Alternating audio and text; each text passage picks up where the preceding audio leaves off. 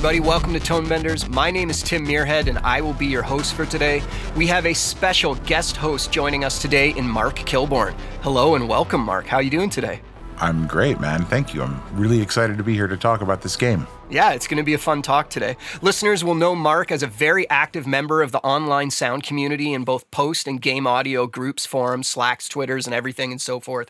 He was the audio director on Call of Duty franchise, as well as working on other landmark series like Forza Motorsport, Tony Hawk, Modern Warfare, among many others. His projects have won MPSE Golden Reels, Gang Awards. He's been nominated for BAFTA and DICE Awards. He's seen it all. Wowzers, Mark. Uh, it's really great to have you aboard. Thanks for joining us. Thank you. Today, we're going to be talking about the new PS5 game Returnal. It's a third person shooter sci fi based game with time loops happening on a shape shifting planet. The game really takes advantage of the new sound capabilities of the latest PlayStation console, especially the 3D audio.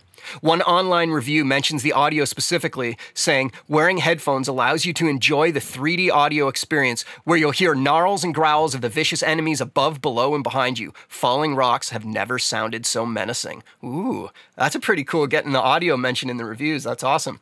Joining Mark and I today will be Loic Couthier, the lead sound designer of Returnal. Based out of London, Loic is a French sound designer with 12 years experience in games, including nine years designing audio at Microsoft and Sony. Welcome to the show. Hey guys, thanks for hosting. No problem. Thanks for joining us. Also sitting in with us today is Toivo Kallio. Toivo wore a few hats on the game Returnal. He was a Foley artist, character vocal designer, as well as character sound designer. Working from Espoo, Finland, you have heard his work in games and films like The Little Prince, which is one of my kids' favorite movies. So uh, glad to have you on, Toivo. Welcome. Thank you. Great to be here. So, Returnal's pretty amazing. I've spent a little bit of time playing it. I've really, really enjoyed it. I want to dive into 3D sound because it's not only the new feature, but it was one of the things that really impressed me with this game. I've listened to many 3D headphone systems in the past, and I've never been completely sold, but what I was hearing in this game is shockingly good. It's really, really impressive. You get this strong sense that things are happening around you.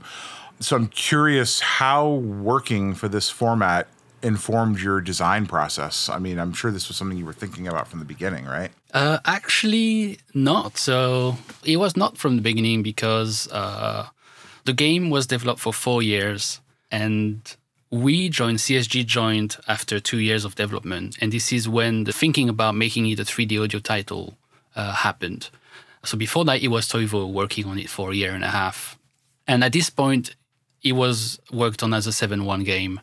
But then at some point, it became this discussion, oh, we need to make it a 3D audio title. And I, I was not there in the project, of course, I was not involved. So I don't know exactly how the discussion uh, happened, but probably thinking about releasing the game for PS5. And that's one of the big features. And it looks like the game has a lot of nice action that takes advantage of 360 combat and a lot of verticality and someone must have decided this is a great game for 3D audio. We're going to make it a, a, big title for that. And then this is when, yeah, my team got involved and we have a lot of experience doing 3D audio for PSVR before. You're right in saying that when you start dealing with a 3D audio title, you need to know from the beginning, you know, because it changes everything. It changes how you're going to produce the content, record it, how your mixer is going to be set up. There is a lot to do on that. So when we arrived, it was a bit of a reset and also looking at the content that we had, what was compatible with a 3D audio project and what wasn't. What would we lose, have to redo, or, or keep, preserve, but make it work within the, the right formats, basically. So, yeah, the first couple of months were about setting that up, making sure it can work on the PS5. And we're also experimenting with the, the PS5 3D audio. It was the first time for us. So, there is a lot of work just figuring out how to to make this sound the best on the PS5. In many ways, it's an improvement on the PSVR system, you know, in terms of uh, more processing, more uh, objects going on, and also the higher quality for the filtering, uh, for the binaural decoding. So we had to experiment with this. But yeah, that was actually the main reason why my team got involved is our experience in that field uh, to help Housemarque deliver a 3D audio title. From my perspective, this project had a few of these incredible like learning phases. I'm a man with the background in the linear media, and uh, Returnal happens to be the first uh, big game production I ever got involved with. I was relatively uh, green when I began um, making sounds for the game at Housemarque in early 2018. And as Loic said, uh, the game was originally made to be like a regular traditional surround mix. But yeah, when the rumors first came in about this uh, game being a, like a even a showcase example of the new upcoming 3D audio tech, I was of course pretty intimidated at first. But uh, then, when I realized that I got to be a part of this world-class team, which is CSG, uh, and uh, Loic was really gracious towards me and took me in, into the team and well basically uh, taught me everything about 3D audio, along with the tech tech guys. Still, I, I felt like uh, like the new guy in many ways when CSG joined joined the production, but it was great. I got to bring my um, narrative, cinematic approaches to the character sound design, and um, transferring all that into uh, 3D audio form and making it compatible with it was a fascinating uh, experience, especially since the game has these um, first person sequences here and there. I got to really experiment uh, different uh, technical approaches with the recording the Foley there. What an adventure this three year period of production was with these guys so the mention of the first person sequences is interesting. I mean, I noticed that, and I don't want to spoil too much for the listeners, but there are moments in this game that are very personal. It's not necess- the game isn't necessarily what it looks like from the start. Yeah. It looks like an adventure happening on an alien planet, but there are some very personal pieces to this story. Um, Definitely, yeah. And I was and I was really struck by not just the fact that it shifts to first person perspective um, but the sonic approach changed pretty dramatically when you were in these first person areas that were very related to the character's past. Um, so, what were some of the differences in your approach to, for example, recording Foley? Uh, I mean, everything sounds different. Footsteps, all of it sounds different when you're inside of Celine's helmet. Um, talk a little bit, a little bit about how you, what the differences were between third person perspective and first person perspective for Foley, if you can. Right. Yeah. Um, I guess the biggest difference from the recording perspective or point of view is uh, the miking techniques. I tried at first to, to, use these regular traditional XY stereo micings with the suit movements and uh, the footsteps, but um, I ended up using a binaural in ear mic set to most of the first person movements, for example. And then uh, when I brought that stuff into Wwise, I got to uh, move that stereo image even more below the listener uh, with the Wwise position settings, which made it sound like really 3D. Then the footsteps with the binaural decoding, uh, I could hear the panning in Wwise they are just regular stereo or mono recordings, depending on the surface, uh, which are just panned below the listener. It sounds realistic in a way I hadn't heard before in any game I've played. So it was really interesting to record all these layers and then use the 3D panning to make them work together. I think a lot of it comes just from the full mix being in 3D and as soon as you change the listener position as being Celine, then you you realize, oh, the feet are coming from the feet, and also like the body is coming from down here, and everything feels where it should be, and it's kind of automatic, right? Yeah, uh, absolutely. In brackets, because there is a lot of live mixing going on. Yeah, uh, even like the the helmet processing on the voice. So it's uh, when you're inside the helmet, you're in first order because the original recording was first order Toivo, right? Right, yeah. I recorded this uh, impulse response from a motorcycle helmet. I stuck a little uh, first order Ambisonics mic into the helmet and then snapped my fingers around the helmet interior. It was a bit tricky to get both my hand and the uh, mic to fit in into the helmet. But yeah, the finger snap was the basis of an IR, which then is used as a as a convolution preset in Wwise. Yeah, and that becomes Ambisonics positional when you're third person. So we always keep that IR.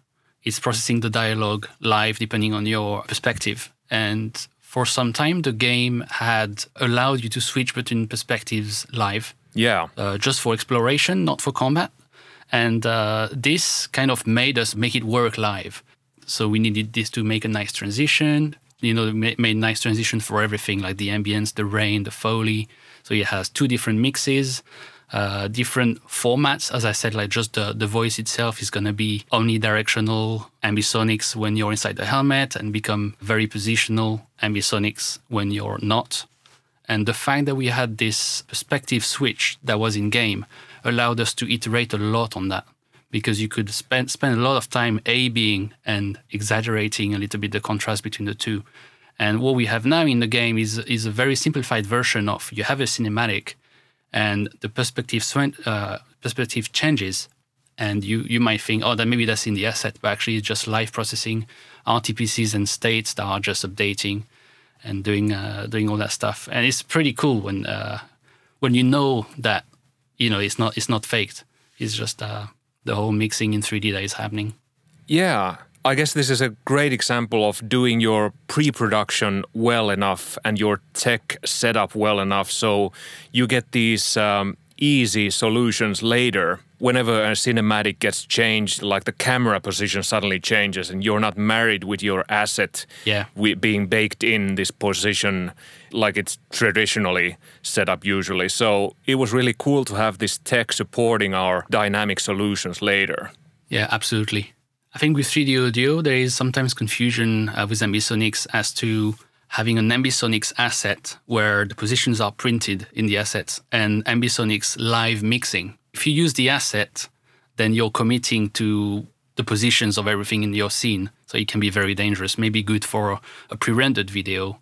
Uh, but once you're in game, you can really just use the power of being a video game where everything has an emitter and just exploit that. And we've done that a lot. Uh, and that works really well because yes, there was a lot of iteration on the cinematics, and uh, it's good to always have the positioning that you can trust because just working within the Ambisonics format is a lot more work. You know, it takes more time to do to do anything. Yeah. So if you can just have all this Ambisonics mixing within Wwise, it's just much more flexible. Absolutely. And also, you can always change formats. You know, change from fifths to first order, or even send to pass through in Wwise. You do that mixing in Wwise really and it allows you to compare the render of everything as well. In a way, you had to kind of divide your character into uh, many more emitters of independent audio compared to the traditional approach, where usually a character's sounds can be emitted from one single monaural position or emitter. But in this case, uh, both hands, both palms of the hands had their own individual emitters. Both feet had their individual ones. The head emitted the voice and the torso, kind of the body movements mostly. So it was really like a granular approach with the character as well. Yeah, this is where you need to know this is going to be a 3D audio title, that you need to have this level of separation on everything. Definitely. Absolutely yeah, it, it definitely informs how you hook all this stuff because you have to do all the bone assignments for all the sound triggers. Um, yeah, I've, yeah, I mean, I've done that and not in a 3D audio context, but certainly even in surround, I've had to do that for scenes where you're very close to characters. Um, yeah, yeah. So, how is reverb use different in the context of a mix like this versus just a standard 7 1 or 5 1 mix? You know, are you actually placing reverb returns within the space? Are they feeding you know the mix or like how does this how does it work in this kind of a context so i guess it can be done in many different ways but the way we've done it is that every space has a third order ambisonics ir and it rotates with the world which means uh, let's say you have a reflection on the left wall uh, that will always stay attached to the left wall uh, d- depending on your camera. So it feels really like you're in that place. So yeah, all the reverbs are ambisonics and all the content uh, go through it according to the sound levels, uh, normal. But yeah, it is a lot of work to create those, those reverbs. They're all IRs. We also have delays that are going on. Uh, we also have technology that does uh, live reflections based on the on the physics. But it's more when you're exploring the world that you can you can hear this level of detail in combat. Uh, I actually turn a lot of the reverbs down because it, it would become a bit too much. Same for the delays. So yeah, yeah, actually, reverb is a big deal, a big amount of work, and it's all in the ambisonics realm that we're doing all that because it needs to be a 3D reverb, really. And what are you guys using to create the IRs? So to create the IRs, we use reverb plugins, delay plugins, and we use Dirac Pulse to play that pulse through our chain. And so we basically in the DAW, uh, we're gonna have some uh, some Reaper sessions that will be set up with some ambisonics encoders. So they are the ambisonics spanners. And we will do a lot of testing with, for example, the Foley of Celine, her voice, and have a video of a, of a room and try to design the right reverb using uh, IR reverbs, but yeah, using any sort of delays, any sort of tools that we have to design spaces. And we just design it and pan the things around in, in ambisonics. You know, we don't need to have uh, a lot of um, virtual emitters in that. But yeah, we, we position all those sounds so that it feels very wide and spacious. And then, yeah, by just testing the sounds from the game through that reverb and seeing, okay, that feels like creatively we like this. And also the it feels very spacious. Usually we design a quite different sound for the lower and the upper areas. So it feels there is a real verticality in there. You know, it's, it's like in surround, you exaggerate uh, the differences uh, between yeah up down the back or the front so that it actually feels wide because sometimes it is technically wide but you don't perceive that so you have to play a bit more i don't think we do a lot of out of phase things just because with ambisonics you know you never know exactly what's going to happen with the phase you need to be careful but yeah it's basically just designing irs so when we are happy with the sound of it yeah as i said we played we played that uh, single sample pulse to record an IR that we put into the IR verb in Wwise. Uh, same way that uh, we use Toivo's IR for the helmet. I think the reverbs and the acoustic simulations is one of the best ones I've heard in a game. It sounds just exaggerated enough to make the areas feel immersive. And it, of course, this is a sci fi game and it's not based on real life simulation like a Battlefield game, for example. But this game can be really bold in its solutions. Yeah, using delays also helps to create a special atmosphere. And we're using some Wwise delays. It doesn't have to be all 3D. Just to yeah, to create some little bounces and it gives a mood to the sound. How many people did you all have on the team for this? So uh, it is a good question, not an easy one to answer. well, I know that we have the core team is 10, 12, uh, including like CSG and Housemarque. That means uh, us, us in London and uh, and Toivo and Jeremy in uh, Finland. And uh, we had some outsourcing help at some point. But when we were towards the end, we had 30 sound designers on the game. Yeah. So that was uh, very intense. It's just we had so much content. Yeah, the team size uh, just kept ramping up. I, I remember uh, having a Zoom meeting at 9:30 p.m. Finnish time, and the other end was in Los Angeles, and Loic was in London, and we were talking about cinematic stuff. It was it was so cool and felt like a global production at that point. that was good, but there is such a thing as having too many people. Yeah, at some point it becomes hard to manage. Uh, you know, to make sure everybody's aligned, and yeah, if there is a lot of content, it needs to to be done. You can need to find support the creatures in this game sounded really great. Um, you know, they were they had very striking vocals. I thought they, you know, they had kind of a unique sound for each of them. So tell me a bit about the creature sound design process on Returnal. So the creatures, I guess it's it begins with uh, Greg and Harry, the the directors. There was one term that was for everything really, but for the creatures even more so is uh, unconventional. They wanted them to sound as original as they were looking which meant we could never go to any uh, stereotype or anything. So, and it was good to have those guys uh, helping us, reviewing us on the creatures because we would go in in many directions and some of them that might feel very weird to us because basically when you say no conventions you never know is it actually still working at this point uh, that was the main part i was trying to make sure was there to ensure we can have the feedback but in terms of is it selling the right craziness and stuff that was more Housemarque and they were here to review and many times they pushed us beyond what we would have as sound designers sometimes you feel like uh, maybe I'm too far already. Creatively, it doesn't sound like this creature anymore. And actually, it does. And they, they were pushing us a lot on that, and that was good. From a high level perspective, was always about creating weird sounds for each creature. And uh, after that, in the terms of the making, there's been so many various ways of making them. Very, very few of them have been made with synthesizers, but most of them are based on recordings you know, because it was uh, during COVID for most of the time, and uh, yeah. people had to do with what they had. Mainly, it was Ash Reed, uh, uh, our senior sound designer. He was responsible for the features, and he did a good ninety percent of them. And uh, so he had so many various processes for each of them. He's tried so many things, uh, using his own voice for sure, using like some sort of paste or yogurt to create some weird textures as well, using a lot of crazy plugins. I know there is a lot of Granulate where you can turn any sound into anything. This plugin is really good, really creative. I remember uh, vividly the first like kind of previous video from Ash about a boss character and we were like in awe about how crazy he can get with the sound design.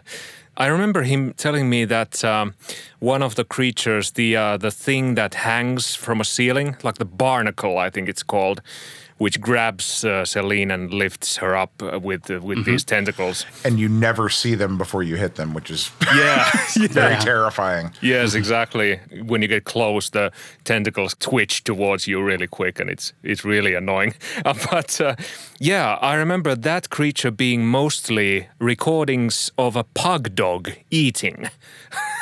mm-hmm. And yeah, when when he grabs Celine, there's a, this really like Jurassic Parky yeah. munching. And wet. A lot yeah, of wet exactly. texture as well. yeah. I remember adding also this funny little plop sound to when Celine gets off of the creature. There's this plop hidden mm-hmm. in, in there somewhere. I know in terms of processing that that was something that was quite important and I guess for all creature sound design, it's important is creating some resonances. So I know Ash used a lot of resonant filters to give that sort of vocal chord or cavity sound to it, and also to make all this hybrid content glue together and have the same personality for each creature. Uh, I think his main um, attention was on the, trying to sell the scale and the elements that might compose this creature because uh, we have some metallic enemies, we have some organic ones, we have some cosmic ones. And cosmic, yeah, there was a lot of discussions. What is cosmic going to sound like? Even now, it's difficult to explain what cosmic sound like. It depends for each creature, really. So, yeah, resonance was the key to give character and make it a believable sound that didn't sound like it was made in the studio, you know, feeling more like worldized, but really about coming out of, yeah, vocal cords, and I think that is one of the most significant parts of the processing in the creature in the creatures. Something that happens in the game, uh, one of its kind of core values of the game, maybe, is that uh, when you die, you go back to the beginning. But the trick is that you don't play the same world again. Things in the world shapeshift and are different. But there are some sounds that you're coming back to when you start again every time were you trying to design that so that they are familiar sounds to make sure players knew they were back at the beginning? Or did you think about the idea of people are going to hear be hearing these sounds a lot? Can we differentiate them each time? How did you approach these kind of returning sounds? Yeah we have a lot of uh, randomization but the first thing we have a lot of help from the level design itself that every time you you come back is going to play in a different room right? I mean the first room is always the same you're right and for that there is a lot of things that come from the game, such as the weather will be different. Yeah. Uh, the amount of rain changes. Yeah. So that already changes quite a lot. If you're in the forest, uh, it changes the soundscape quite a lot. There is a lot that we do that is related to the rain. Uh, then after any creature sound that we have in the ambience is uh, played with randomized timings and randomized positions, so that would accommodate for that. And you know, there is always this threshold of how characterful you want this to be. And when you go too far, then it becomes repetitive. We were careful about not having too much of that. So yeah. yeah, using using the physical things that were more naturally variable, such as yeah, the weather, and not having too many sounds that were too characterful. For example, the sparks, we had a lot of iterations on them. Some at the beginning they were like super bombastic, very powerful, but after it gets a bit tiring, so we made them more standard, I would say, but just not exaggerated. You know, they work for what you see, but they, they are not like picking your attention. There is not so much tonal content in them, so that you don't feel the repetition so much. Right. Uh, I guess there is a lot of uh, attention on how tonal things can be because tonal makes things cool. At least that for me, tonal makes things cool and memorable, but that creates fatigue too. So there was like a lot of uh, knowing how tonal do we want to go with this and this sound. The sounds that we wanted to be memorable, recognizable are tonal, like everything that is more like UI related or related to the core critical path of the game. That sounds like Returnal. And a lot of other things, they just sound like a world and it's not that strong and you cannot get so much fatigue from it.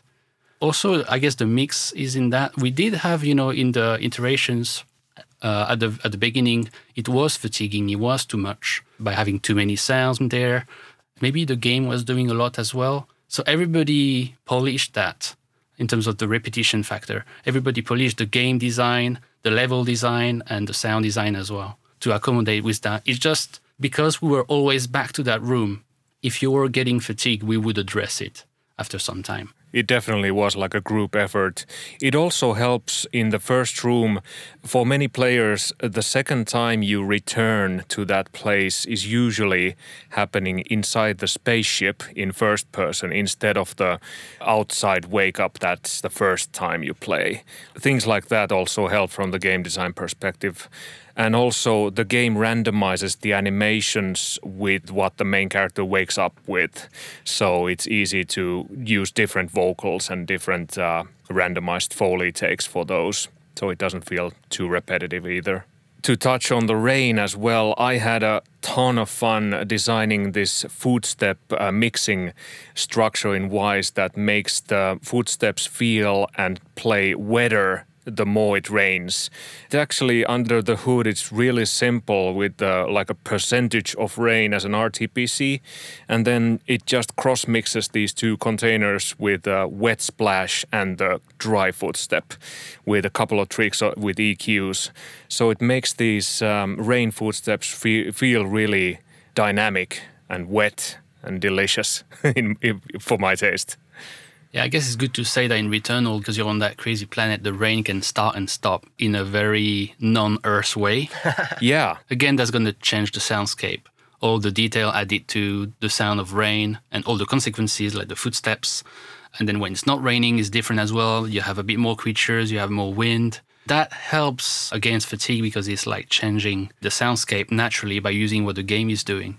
Yeah. You know, there's obviously a lot of ambient detail, and I know the planet rearranges itself on every run through. But what I don't know is uh, are the map layouts completely procedural? Are they sequencing prefabricated sections of terrain? So I'm curious, you know, how much of the ambience is placed in the environments versus just placed on the player and dynamically panning around.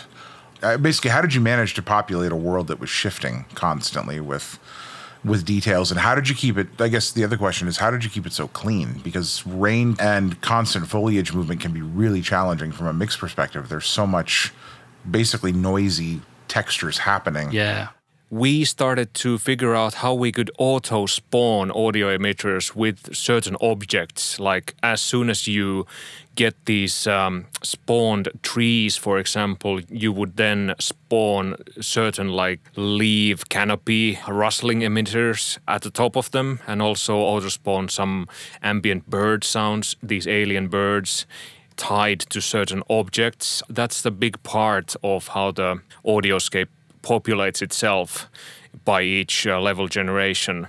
since the levels are compiled from these individual rooms, these uh, smaller areas which are pre-built, it was easier to control uh, how much stuff each room is going to have. Yeah, it's good to know that it's not fully procedural. Yeah. Uh, I think it's been built procedurally, but you basically have finite amount of building blocks that are called rooms. Exactly. Uh, and Yeah. the arrangement of those rooms is randomized every time you play, and the what populates the room will change as well. Uh, so for us, it was actually a lot of manual implementation on those things, and a lot of you know like the classic uh, prefab techniques where if you have that tree, we play that sound. If you have that waterfall, we play that sound. But we have a lot of dynamic systems as well. So we're talking about the rain. So the rain, there was a lot of iterations on the actual playback of them. So a lot of the systems we have for ambience adapt to the physics. We have emitters that will attach to everything that's around you in 3D. So, and then it will play the sound of rain hitting that material from various distances in 3D audio. So the fact that it follows the physical structure of the world, that is something that is very good in 3D. Like you have that sort of uh, feeling like you're really having the sound of what is around you. And there was a lot of iteration on the assets themselves to get rid of the noise. You know, it is noise, but have more of that tappy rain instead of the the noise that you can have. So we have actually, I think it's around 30 emitters, but I don't really know. I don't want to say uh, wrong numbers. Again, it would be good to have the team here to explain on every little thing exactly how they made it. They would be so much better than me to explain the details of that. yeah, like the huge round table. Yeah. yeah. But I know we have all those samples of rain hitting things. You know, when you when you have all of them playing together, it feels like rain. And we have very, very few noisy ones. We do have some because it feels like for very strong rain, if you don't have a sort of constant noise layer, it doesn't really feel like heavy rain. Yeah, like the background canvas sort of. Yeah, so we have we have both of them. It's actually very handy for the mix to have them separate as well. You can play with the intensity. And I guess yeah, the noise floor and the noise feel of the rain was a big enemy. And uh, Ben did a great job at giving a lot of texture to that rain. And uh, yeah, it wasn't easy, especially because his system is, is complex and has a lot of emitters. So you're playing a lot of content simultaneously. That can easily become too much and result in, in yeah in noise. Yeah, it's a combination of the implementation systems that are very dynamic and the sound that has been tailored for that implementation. Okay, well, we're approaching the end of our time here. Unfortunately, I could talk about this for a few more hours. I have so many things I want to know about this game. But for a fun question for the end, is there any particular sound or system or moment in the game that you two are especially proud of? Favorite things you worked on on this project? Always the difficult question. I guess I could mention two things now that I've played the game as a customer, so to speak. Um, it was really pleasant for me to notice that Selene's pistol, the sidearm, has my old weapon sounds in it, mixed a bit differently than originally, but sti- still, I recognize my own pistol sound from there, and that made me really happy. And it sounds great, actually, in the game with all the awesome tails. And also, I'm kind of proud of how responsive and human Selene's character feels like. Even in the most intense combat, the systems driving her vocal sounds, for example, react to her health level. She sounds more pained when the health is low, and little things like that, which never went overboard with complexity but are granular enough so Selene feels really responsive to the situation she's she's in. Really proud of that. I guess for me, at some point you well you you feel like okay we've probably done a good job, but you never know until people have heard it and see how they feel, and then really seeing that people uh, are really enjoying the 3D audio, enjoying the the haptics, and the sound design as well, and that's probably the thing that makes me the most proud of. It touches people. It's not just us doing a good job and feeling like we've done a good job. It's really people saying, "Hey guys, you made a good job," and that makes you realize more than what you did yourself, actually. Otherwise, for me, it's really the fact that we that we made it. You know, like it was actually such a challenge to make this game. a lot of content with the COVID. I'm just happy of the sum of everything when it comes together. It feels like it's part of the same world, even though all those sounds are super strange. Uh, that's the thing that I'm the most proud of. It's just the the final product that I feel is is working, you know, because that was really not guaranteed. So yeah, I'm basically proud of of everybody in the project. Everybody has contributed, seeing that working together and people loving it.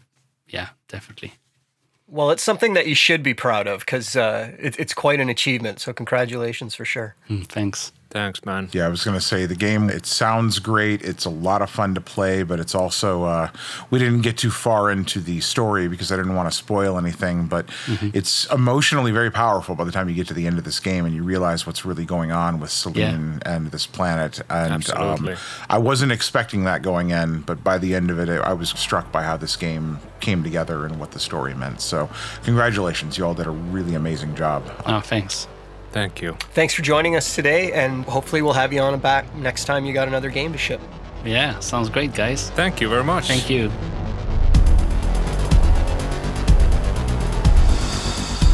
Tonebenders is produced by Timothy Muirhead, Renee Coronado, and Teresa Morrow. Theme music is by Mark Straight. Send your emails to info at tonebenderspodcast.com. Follow us on Twitter via at the Tonebenders and join Tonebenders Podcast on Facebook. Support this podcast. You can use our links when you shop with Amazon or B&H, or leave us a tip. Just go to tonebenderspodcast.com and click the support button. Thanks for listening.